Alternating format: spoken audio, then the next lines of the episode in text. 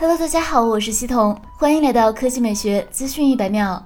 在发布会结束后，荣耀 CEO 赵明接受了媒体记者采访。他表示，目前荣耀过去所有的供应伙伴都与荣耀签署了恢复供应的协议，比如 AMD、高通、三星、微软、英特尔、联发科等。供应方面没有了牵制，荣耀可以全力以赴进入市场。赵明透露，荣耀的采购、生产交付等一切都已经恢复正常。在未来的手机操作系统问题上，赵明表示，操作系统会在几款开源系统中选择，选择其中最优的方案。至于是否会使用鸿蒙 OS 系统，要看鸿蒙 OS 的开源进度。虽然荣耀脱胎于华为，但也会遵循业内的商业合作规则。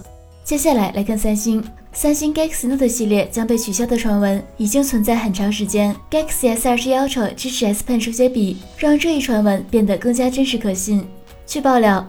Galaxy Note 21和 Galaxy Note 21 Ultra 确实已经被取消了，但三星将在今年某个时候推出 Galaxy Note 20粉丝版。如果按照之前三星 FE 系列来看，Galaxy Note 20 FE 将是当前 Galaxy Note 20的低配版。Galaxy Note 20采用6.7英寸 1080p 显示屏，8G 内存和 128G 内部存储，配备了4300毫安时的电池，而且该设备已经采用了塑料机身，而不是 Galaxy Note 20 Ultra 的金属和玻璃材质。不知道 Galaxy Note 20 FE 还将如何减配？